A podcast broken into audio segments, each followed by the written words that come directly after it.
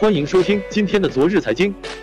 方便面今年五十九岁，自一九五八年出生开始就一直没吃过苦头，却在年过半百的时候遭遇了人生危机，逐渐失去曾经最为宠爱他的中国市场。中国人爱吃方便面。世界方便面协会统计，在二零一五年，全世界总消费的九百七十七亿份方便面，仅中国人就吃了四百零四点三份，位列第一，是排名其后的八个国家需求量的总和。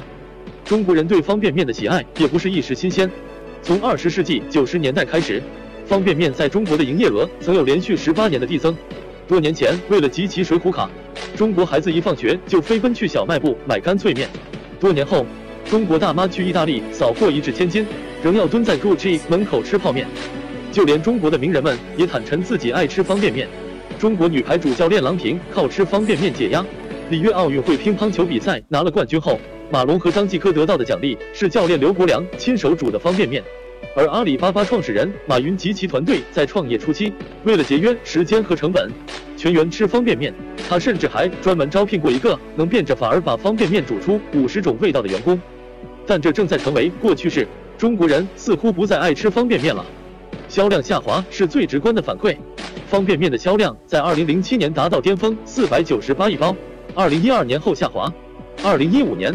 整个方便面行业出现了百分之十二点五的下降，这已是方便面连续五年出现衰退迹象。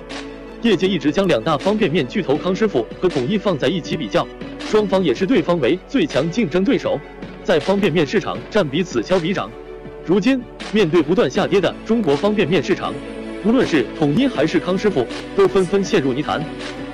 对于方便面业绩的下滑，各位怎么看？